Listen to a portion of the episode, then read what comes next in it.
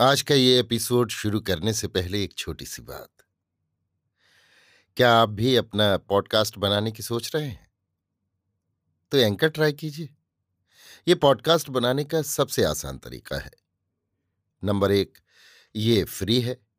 Number दो, इसमें कई सारे ऐसे टूल्स हैं जो आपको अपने फ़ोन और कंप्यूटर पर रिकॉर्ड और एडिट करने की फैसिलिटी देते हैं। नंबर तीन आप अपने पॉडकास्ट को डिस्ट्रीब्यूट भी कर सकते हैं, जिससे इसे स्पॉटिफाई और दूसरे प्लेटफॉर्म पर सुना जा सके। तो डाउनलोड कीजिए फ्री एंकर ऐप या विज़िट कीजिए एंकर डॉट एफ़ पर अपना पॉडकास्ट स्टार्ट करने के लिए। ये तो थी एक छोटी सी जानकारी, और अब शुरू करते हैं एपिसोड का सिलसिला। तो आज के एपिसोड में लीजिए सुनिए फणीश्वर नाथ रेणु के लिखे उपन्यास। मेला आंचल का, भाग छत्तीस, मेरी, यानी समीर गोस्वामी की आवाज़ में। डॉक्टर पर यहाँ की मिट्टी का मोह सवार हो गया। उसे लगता है, मानो वो युग युग से इस धरती को पहचानता है। ये अपनी मिट्टी है। नदी, तालाब, पेड़, पौधे, जंगल, मैदान, जीव, जानवर, कीड़े, मकोड़े, सभी में वो एक विशेषता देखता है। बनारस और पटना में भी गुलमोहर की डालियाँ लाल फूलों से लद जाती थीं। नेपाल की तराई में पहाड़ियों पर पलास और अमलतास को भी गले मिलकर फूलते देखा है। लेकिन इन फूलों के रंगों ने उस पर पहली बार जादू डाला है। गोल्ड मोहर गुलमोहर, कृष्णचूड़ा। गुलमोहर का कृष्णचूड़ा नाम यहाँ कितना मौजू लगता है? काले कृष्ण के मुकुट में लाल फूल कितने सुंदर लगते होंगे। आम से लदे हुए पेड़ों को देखने के पहले उसकी आँखें इंसान के उन टिकोलों पर पड़ती हैं। जिन्हें आमों की गुठलियों के सूखे गूदे की रोटी पर ज़िंदा रहना है। और ऐसे इंसान, भूखे, अतृप्त इंसानों की आत्मा कभी भ्रष्ट नहीं हो या कभी विद्रोह नहीं करे, ऐसी आशा करनी ही बेवकूफ़ी है। डॉक्टर यहाँ की गरीबी और बेबसी को देखकर आश्चर्यित होता है। वो संतोष कितना महान है जिसके सहारे ये वर्ग जी रहा है। आखिर वो कौन सा कठोर विधान है जिसने हज़ारों हज़ार शुद्धितों को अनुशासन में बाँध रखा है? कफ से जकड़े हुए दोनों फेफड़े। ओढ़ने को वस्त्र नहीं, सोने को चटाई नहीं, पुआल भी नहीं। भीगी हुई धरती पर लेटा निमोनिया का रोगी मरता नहीं है, जी जाता है। कैसे? यहाँ विटामिनों की किस्में, उनके अलग अलग गुण और आवश्यकता पर लंबी और चौड़ी फहरिस्त बनाकर बंटवाने वालों की बुद्धि पर तरस खाने से क्या फ़ायदा? मच्छरों की तस्वीरें, इससे बचने के उपायों को पोस्टरों पर चित्रित करके अथवा मैजिक लालटेन से तस्वीरें दिखाकर मलेरिया की विभीषिका को रोकने वाले किस देश के लोग थे? यहाँ तो उन मच्छरों की तस्वीरें देखते ही लोग कहते हैं, पुरैनिया जिला को लोग मच्छर के लिए बेकार बदनाम करते हैं। देखिए पश्चिम का मच्छर कितना बड़ा है। एक हाथ लंबा देह, चार हाथ मूढ़। बाप रे! डीडीटी और मसहरी की बात तो बहुत बड़ी हुई। देह में कड़वा तेल लगाना भी स्वर्गीय भोग विलास में गण्य है। तेल फुलेल तो जमींदार लोग लगाते हैं। स्वर्ग की परियाँ तेल फुलेल लेकर पुण्य करने वालों की सेवा करती हैं। खेतों में फैली हुई काली मिट्टी की संजीवनी इन्हें जिलाए रहती है। शस्य श्यामला, सुजला, सुफला, इनकी माँ नहीं। अब तो शायद धरती पर पैर रखने का भी अधिकार नहीं रहेगा। कानून बनने के पहले ही कानून को बेकार करने के तरीके गढ़ लिए जाते हैं। सुई के छेद से हाथी निकाल लेने की बुद्धि ही आज सही बुद्धि है। और लोग तो बकवास करते हैं। बुद्धि विभ्रम रोग से पीड़ित है। जिसके पास हज़ारों बीघे ज़मीन है, वो पाँच बीघे ज़मीन की भूख से छटपटा रहा है। बेजमीन आदमी आदमी नहीं, वो तो जानवर है। डॉक्टर ममता को लिखता है, तुम जो भाषा बोलती हो, उसे ये नहीं समझ सकते। तुम इनकी भाषा नहीं समझ सकती। तुम जो खाती हो, ये नहीं खा सकते। तुम जो पहनती हो, ये नहीं पहन सकते। तुम जैसे सोती हो, बैठती हो, हंसती हो, बोलती हो, ये वैसा कुछ नहीं कर सकते।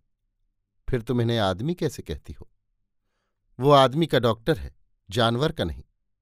टेस्ट ट्यूबों में आदमी और जानवर के खून अलग अलग रखे हुए हैं। दोनों के सिरम की अलग अलग जरूरतें हैं। डॉक्टर आदमी के खून वाली ट्यूब को हाथ में लेकर जरा और ऊपर उठाकर गौर से देखता है। वो जानना चाहता है, देखना चाहता है कि इन इंसानों और जानवरों की रक्त कणिका में कितना विभेद है, कितना सामंजस्य है।